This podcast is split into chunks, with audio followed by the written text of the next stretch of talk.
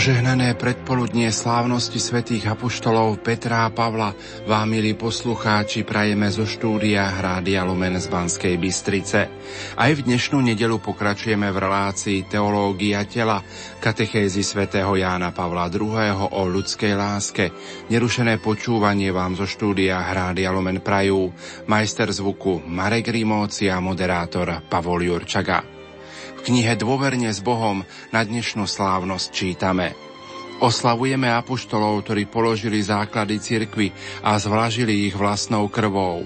Pili z kalicha pánovho utrpenia a stali sa božími priateľmi. Liturgia spája v jedinom oslavovaní Petra hlavu cirkvy a Pavla apoštola národov.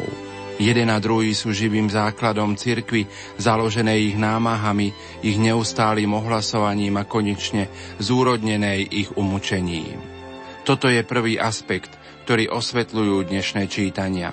Prvé pripomína jedno z toľkých Petrových väzení, ktoré sa udiali na rozkaz politických autorít, politickej moci, ktorá, ako pri Ježišovom procese, koná, aby spravila príjemnú vec Židom – Peter je tak strhnutý do toho istého osudu ako Ježiš. A nemôže to byť inakšie, pretože žiak nie je nad učiteľa. A učiteľ upozornil. Ak mňa prenasledovali, budú prenasledovať aj vás. Pre Petra však ešte neprišla posledná hodina. A tak kým sa církev bez prestania modlila k Bohu za neho, prichádza pánov aniel, aby ho oslobodil. Aj Pavla dnes predstavujú v reťaziach, no jeho uväznenie je definitívne a skončí sa odsúdením na smrť. Apoštol si uvedomuje svoju situáciu, no jeho slová neodhalujú nejakú ľútosť, ale pokojnú veselosť z vedomia, že strávil život pre evanielium. Nastáva čas môjho odchodu. Dobrý boj som bojoval, beh som dokončil, vieru som zachoval. Teraz ma čaká veniec spravodlivosti. Milí poslucháči, v nasledujúcich minútach vám ponúkame rozprávanie brata Jána Jendrichovského z komunity Miles Jezu v Banskej Bystrici na tému Kristus, spasiteľ srdca a plnosť lásky. Nech sa vám príjemne počúva.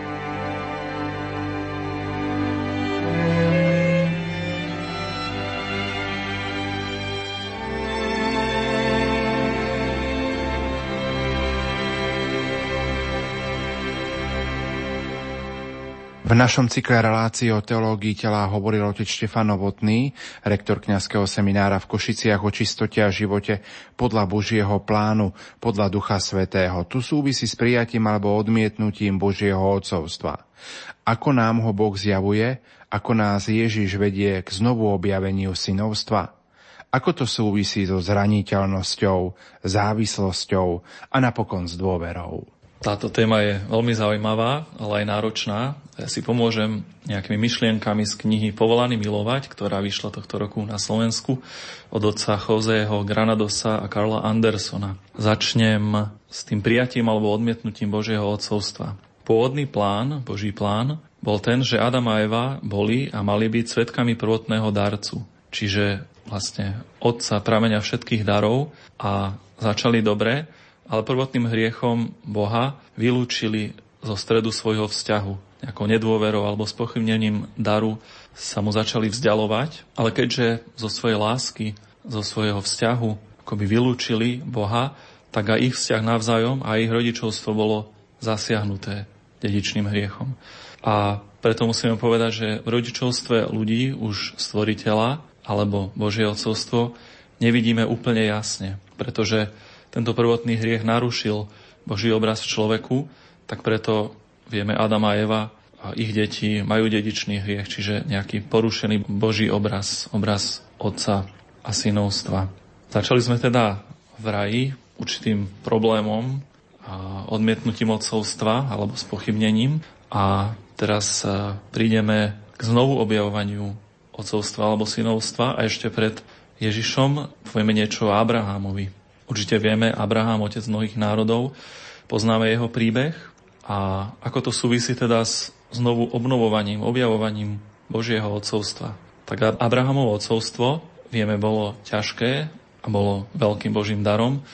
Zišlo z jeho viery, z jeho dôvery, že to, čo mu Boh teda slúbil, tak aj splní. A vieme, že to mal veľmi ťažké, že do vysokého veku nemal žiadneho potomka, ale veril Bohu, očakával vo viere. A týmto očakávaním vo viere, dôverou, tak e, ocovstvo, ktoré dostal ako dar Abraham, tak zároveň príjma ocovstvo Boha, alebo ten prameň Boha a toho prvotného darcu, ktorého spochybnili alebo odmietli svojim hriechom Adama a Eva. Čiže Abraham je tu trošku povieme aj na novom začiatku a vieme, že to mal ťažké na Božie pozvanie, vyšiel zo svojej krajiny a bol Bohu verný, poslušný, dokonca až k obete vlastného syna. A Božia odmena, alebo to požehnanie určite presiahlo aj to, čo Abraham dúfal, pretože hoci vo vysokom veku so Sárou dostali syna a dostali aj veľký prísľub, že Abraham bude otcom mnohých národov, a dokonca Genesis 12.3 Boh hovorí Abrahamovi, že v tebe budú požehnané všetky pokolenia zeme. Čiže je to aj taký prísľub toho, kto príde Mesiáš a Spasiteľa. Ten, ktorý naplno obnoví Božie odcovstvo a naše synovstvo. Ale vidíme, že prichádza to cez dôveru a odcovstvo Abrahama. Môžeme sa posunúť ako teda táto zmluva odcovstva, ktorú Boh ponúkol alebo začal nejakým spôsobom v Abrahamovi, ako sa naplnila v Ježišovi Kristovi. Aby sme to osvetlili, musíme si uvedomiť, že Ježiš je synom. Hovoríme, Ježiš je syn Boží, ale možno je nám ťažšie sa zamyslieť skutočne do hĺbky nad jeho synovstvom, nad jeho identitou. A určite môžeme vychádzať a povedať, áno, Ježiš, Kristus je synom a prichádza, aby splnil poslanie, ktoré je vlastné synovi. Lebo Ježiš to sám hovorí. Prichádza zjaviť Otca a jeho lásku.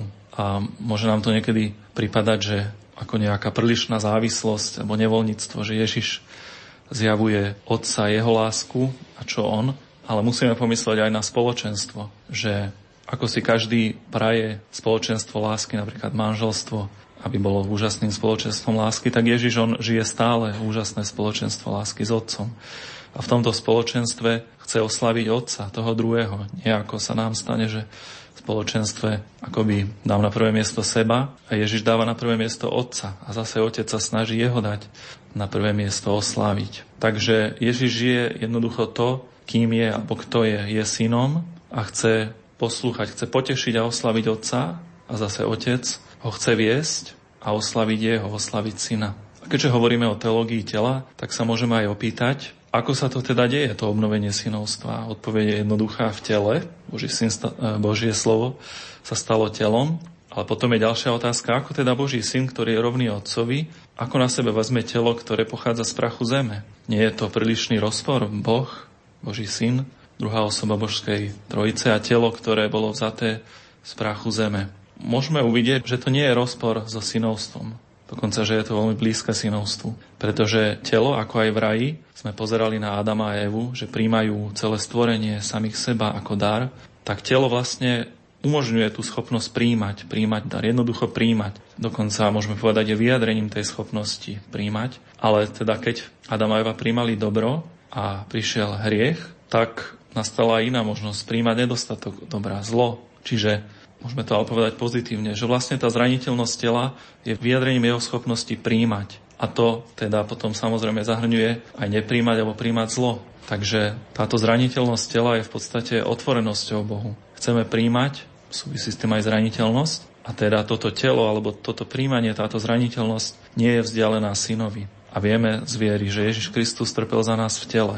Takže keď sa vrátime prvotným skúsenostiam človeka v raji, tak Ježiš akoby na novo zjavuje význam alebo obnovuje význam prvotnej samoty a síce obnovuje tento význam ako synovstvo. Povedali sme, že Adam, keď bol v raji, tak jediný pred Bohom ho chválil, bol jeho partnerom. Mal jediný túto obrovskú dôstojnosť pred Bohom.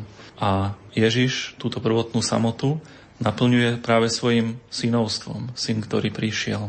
Môžeme sa dotknúť ešte Ježišovej matky Márie, lebo hovoríme o obnovení synovstva, alebo znovu objavení obnovení synovstva, ktoré bolo narušené alebo niekedy stratené hriechom, tak toto Božie odcovstvo vidíme uprostred ľudského pokolenia, dokonca rodičovstva a je to panenské počatie a materstvo Pany Marie, pretože z neho je úplne zrejme a zjavné, že tu ide o Božie odcovstvo. Čiže hovorili sme o Abrahamovi, Ježišovi, Pane Marii, ktorí obnovujú, prinášajú alebo zjavujú toto Božie odcovstvo, ktoré človek hriechom nejakým spôsobom odmietol. Takže keď to zhrnieme, tak Ježiš, ktorý prišiel prvé ako dieťa, otvára nám cestu detstva a svojim životom nás chce a činí schopnými stať sa cermi a synmi Boha Otca, čiže obnoviť to, čo bolo stratené. Ježiš Kristus obnovuje a zdokonaluje pôvodný jazyk tela. Povedali sme, že Kristus je synom. Ako obnovuje a naplňa jednotu Adama a Evy v raji,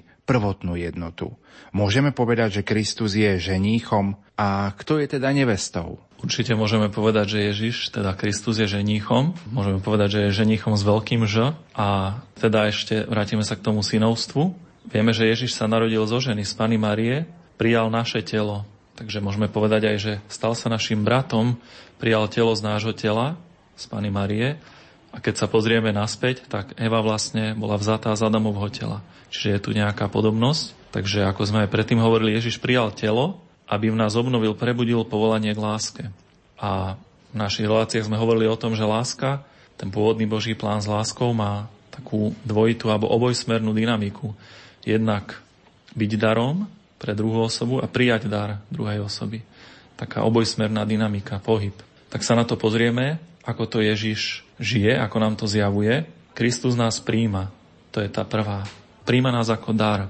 A môžeme sa pozrieť do písma, napríklad Evangelium podľa svätého Jána 17. kapitola 6. verš hovorí Zjavil som tvoje meno ľuďom, ktorých si mi dal zo sveta. Tvoji boli a dal si ich mne. Čiže Ježiš sa modlí k Otcovi a hovorí Zjavím Tvoje meno ľuďom, ktorých si mi dal, alebo ináč, daroval.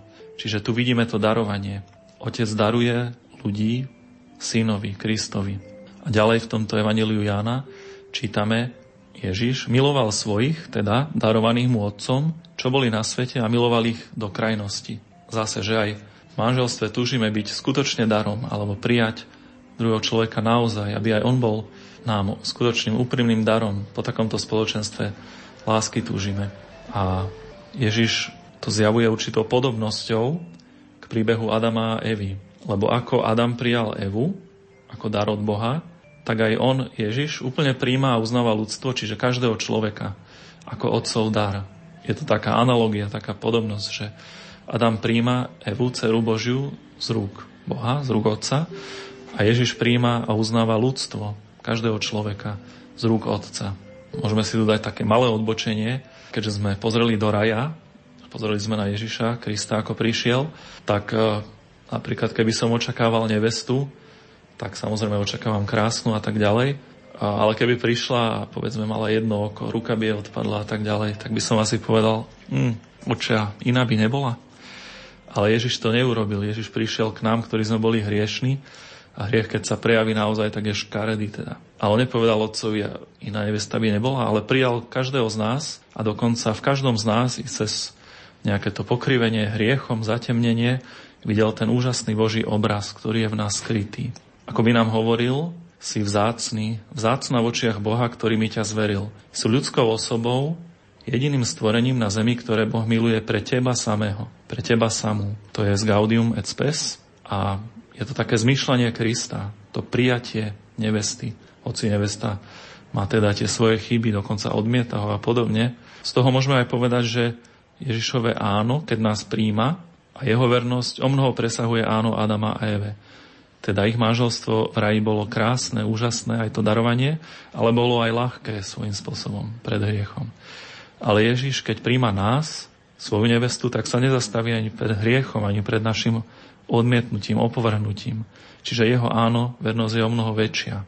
A keď sa vrátime k tej obojsmernej dynamike lásky, byť darom, prijať dar, tak povieme, Kristus je nám darovaný.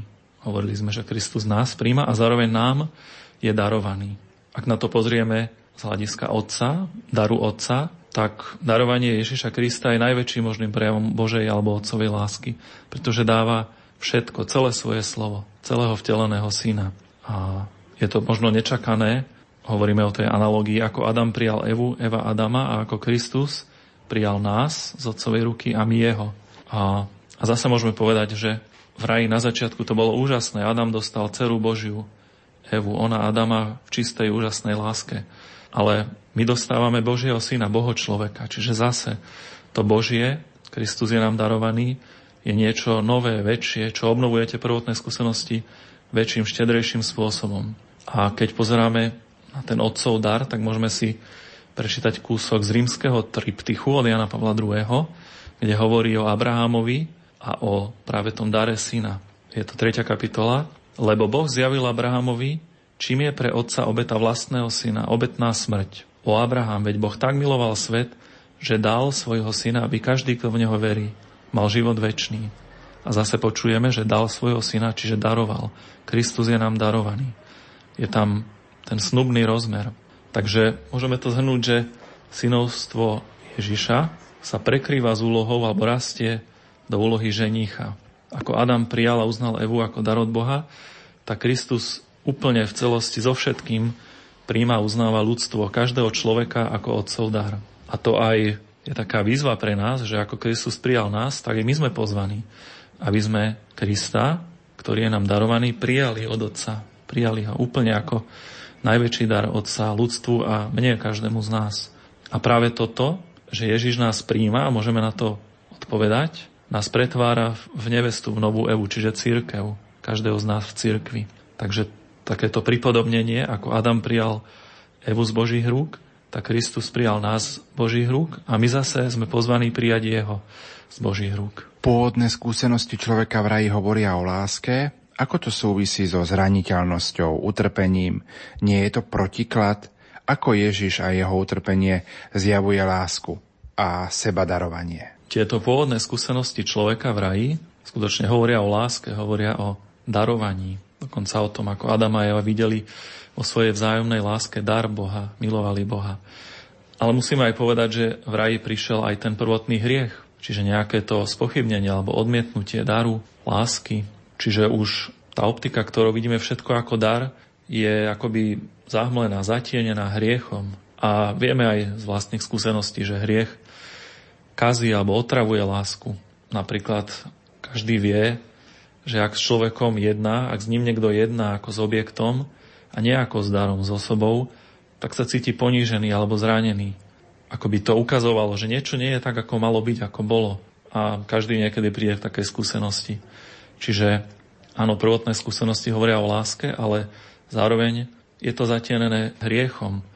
Dokonca už sa nesprávame k telu ako k daru, možno čiastočne, ale človek po páde, po hriechu máme tendenciu telo akoby využívať, používať. Jan Pavel II hovorí, mať ho ako takú pôdu pre privlastňovanie, že síce chcem milovať, ale pozerám aj, no, čo z toho získam, alebo čo z tej druhej osoby bude. Nepríjmam to ako čistý dar v dôvere, ale už proste prichádza kalkulácia. Jan Pavel II hovorí aj o nejakom zákone vzájomnej manipulácie. A hoci začíname zamilovaním láskou, tak eh, vieme zo sveta okolo nás, že často mladí ľudia chlapec, dievča začnú žiť spolu v spoločnej domácnosti, ale manželstvo je akoby vzdialené. Aj sami povedia, no a zase tak dobre sa nepoznáme a uvidíme, myslíme, že nám to bude fungovať, ale potom je tam aj otázka, no a dokedy nám to bude fungovať, uvidíme. A to znie trošku ako keby, no dokedy bude tá vec fungovať, alebo tá firma, čiže je to ako keby o nejakom zisku. Ako hovorí Jan Pavel II, zákon vzájomnej manipulácie, ktorý sa votrel cez hriech do lásky. A môžeme tiež povedať, hovoríme teda aj o zraniteľnosti, utrpení, nie je to protikad lásky, no určite také nejaké používanie druhého človeka, aj keď som možno začal dobre, tak vedie nakoniec k mojej osamelosti. A prečo? Pretože ak som toho človeka neprijal ako úprimný dar, tak nejakým spôsobom som neprijal, som nakoniec akoby sám osamelý. A prichádza nejakému zastaveniu, zaseknutiu sa na ceste lásky, lebo ten vzťah možno zatienený hriechom, nesplní všetko, čo očaká. Tú túžbu po láske, ktorú dal do srdca človeka Boh a začínam pochybovať o láske. Takže tým hriechom to utrpenie nejakým spôsobom prišlo do lásky, začínajú dáko kaziť a môžeme povedať, ale ja chcem naozaj milovať, úprimne, naozaj, naplno. A zase je s tým nejaké utrpenie, pretože ak teda vo svete platí skôr nejaká logika nadvlády alebo vzájomného zisku, alebo aj využívania, tak ak chcem žiť podľa Božej logiky, darovania sa, úprimného darovania sa, no tak idem proti prúdu, idem proti nejakej clone veľkej, takže iste bude to namáhavé, budem aj trpieť. Ale utrpenie, ako nám ukazuje Jan Pavel II, a nemá len v úvodzovkách negatívne stránky, ale aj pozitívne. Napríklad pozýva k spoločenstvu. Ježiš hovoril o Samaritánovi. Ten zranený, zbytý človek tam bol obchádzaný, ale Samaritán objavil v sebe tú túžbu pomoc, reagoval na ňu. Určite to tiež nebolo ľahké, možno sa niekde ponáhľal, ale to utrpenie toho druhého človeka v ňom vyvolalo súcit a keď ho prijal a pomohol mu, tak vlastne vzniklo spoločenstvo. Čiže láska utrpenia aj pretvára. Hoci bolo utrpenie pôvodne iba dôsledkom hriechu, zlom, tak teraz sa môže stať a stáva aj pozvaním, aby sme hriech prekonali práve tou láskou, že človek, ktorý trpí, pomôžeme mu. Začína sa vytvárať spoločenstvo alebo aj my, keď chceme pomôcť, narazíme na vlastné limity. Tiež je to nejaké utrpenie. Ale už sme na tej ceste k láske a k spoločenstvu, čo je vlastne cieľ života človeka. A keď sa na to pozrieme v plnosti, tak ako Ježiš a jeho utrpenie zjavuje lásku a seba darovanie. Kristus objíma naše utrpenie a to až tak, že sa s ním úplne identifikuje. S nami, aj s našim utrpením, dokonca aj s tým odmietaním jeho, s hriechom a tak ďalej. Teda v tom zmysle, že ho príjma na seba, trpí, má svoje rany a zomiera na kríži. A keď sa na to pozrieme v porovnaní s Adamou a Evou, tak to darovanie, darovanie tela v raji, to prvé manželstvo bolo úžasné, skutočné, krásne. Ale Ježiš nám dáva svoje telo ešte o mnoho štedrejšie ako Adam Eve, pretože práve aj s tými ranami, s tým utrpením sa nezastaví. Ide ďalej, ponúka, pozýva, miluje. Hoci každý človek by utiekol, on nie. Takže jeho telo, jeho trpiace telo naplňa, možno prekvapujúco, to, čo sme pomenovali ako snubný význam tela. Čiže to, že telo a jeho pohlavnosť zjavuje pozvanie byť darom, prijať dar, snažiť sa byť úprimným darom a Ježiš to hovorí takto. Toto je moje telo, ktoré sa dáva za vás. Vieme, Eucharistia. A on to myslí skutočne, on to skutočne urobil a skutočne nám dáva svoje telo, možno môžeme povedať podobne ako Adam Eve, ale novým úžasným spôsobom premeneným alebo proste pre nás úžasným Eucharistiou. A zároveň v tomto veľkosť utrpenia poukazuje na veľkosť lásky. Ešte si to dokreslíme citátom z Evangelia podľa svätého Jána. Ježiš hovorí, Otec ma miluje, Otec ma preto miluje, že ja dávam svoj život a zasa si ho vezmem. Čiže Ježiš dáva svoj život, daruje, zasa si ho vezme. Je aj Boh, a týmto búra takú bariéru hriechu, ktorú máme voči láske Otca, Boha Otca. Takže môžeme povedať, že prekvapujúco, ale Ježiš vyjadruje prvotné skúsenosti v raji, lásku, darovanie novým a väčším spôsobom. Keď sa v utrpení pýtame prečo a hľadáme u Boha odpoveď, ako nás pozýva opäť na cestu lásky, ako sa naučíme byť deťmi, manželmi a rodičmi, prečo sa najskôr musíme naučiť byť deťmi? Tak tá otázka prečo v utrpení je zase skúsenosť každého človeka. A tá otázka možno po význame toho utrpenia, aký to má význam? Má to vôbec význam? Nás nakoniec privádza k tomu, že sa pýtame Boha. Jan Pavel II to upozorňuje na to, že nakoniec tie otázky v konečnom dôsledku adresujeme Bohu. Aj to, či má život zmysel. A keď sa opäť pozrieme na počiatok, na Adama a Evu v raji, tak tá prvotná samota, tá jedinečnosť postavenia pred Bohom, Adam chválil Boha v raji bol jediný, ktorý ho chválil, rozprával s ním takto. Tak tá podobnosť je v tom, že my často, bohužiaľ až v utrpení, sa pýtame Boha. Ale tým s ním opäť začíname hovoriť.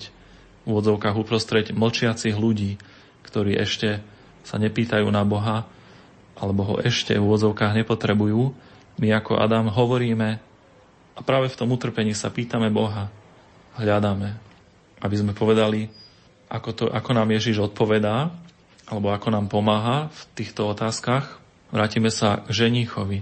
No ženích nechce ostať sám, určite.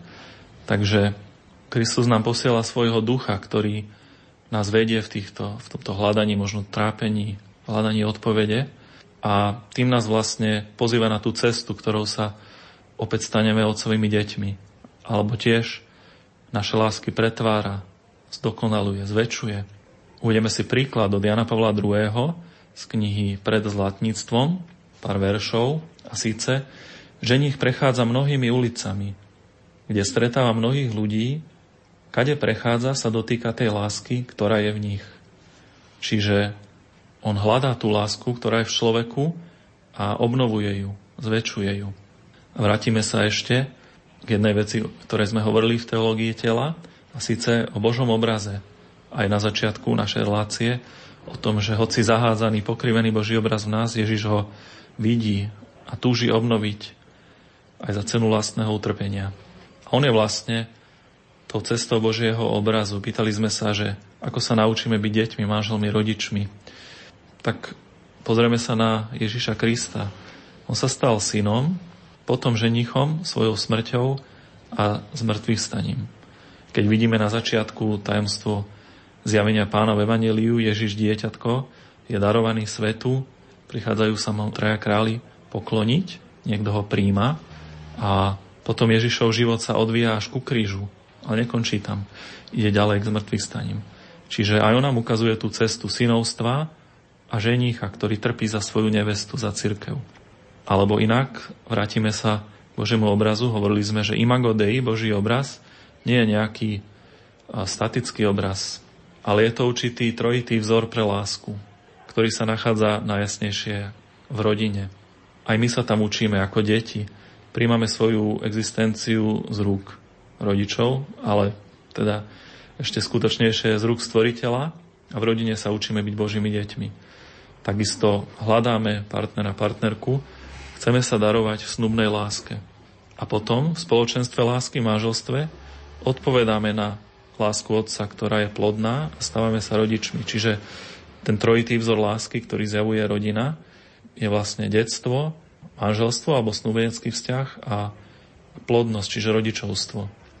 Ale zjavenie Božej lásky v Ježišom živote ukazuje práve na tento trojitý vzor lásky, lebo Kristus je synom, Kristus je ženichom a Kristus sa daruje cirkvi a plodí v nej, dokonca s ňou, nové deti kresťanov. Čiže máme tu analogiu rodiny a Ježišovho života. A vidíme, že ten trojitý vzor lásky, synovstvo, manželstvo, rodičovstvo sa začína detstvom, synovstvom, alebo cerstvom, môžeme povedať. Čiže návratom k otcovstvu, k otcovi. Až potom ide k manželskej a rodičovskej lásky. Takže Ježiš nás učí a otvára nám túto cestu detstva a uschopňuje nás, aby sme boli dcerami a synmi Otca a potom nás pozýva ďalej na túto cestu lásky. Ako by sme mohli zhrnúť to, čo sme dnes rozprávali? Čo povedať na záver? Pokúsili sme sa ukázať takú krásnu a silnú analogiu medzi vzťahom prvých ľudí, Adama a Evy, v raji, ako sa jeden druhému úplne darovali a prijali a ako Ježiš Kristus obnovuje a rozširuje tieto ich skúsenosti. Možno to bolo náročné, uvedem aj citát od svätého Pavla. Toto tajomstvo je veľké. Ja hovorím o Kristovi a cirkvi. Ale práve v tej veľkosti, ale aj v tej spätosti s človekom, s jeho prvotnými skúsenosťami je pozvanie. Je to veľmi zaujímavé, takže pozývam všetkých na túto cestu.